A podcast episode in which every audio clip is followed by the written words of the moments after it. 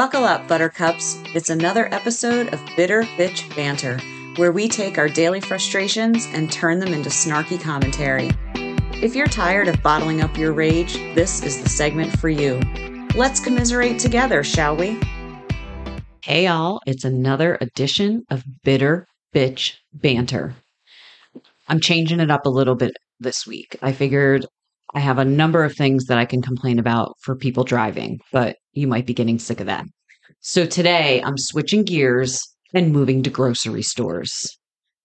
People, stop coming to a complete halt in the middle of an aisle when there are people walking behind you.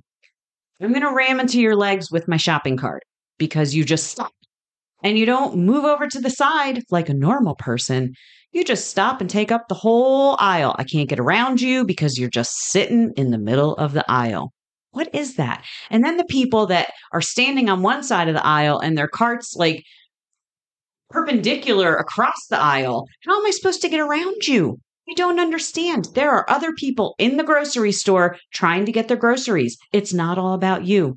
I always veer my cart off to the right so that people can get around me, so I can look for what I'm looking for and not be in the way.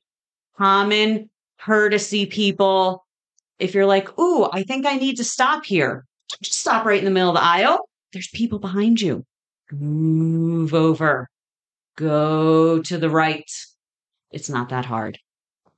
Okay, that is all.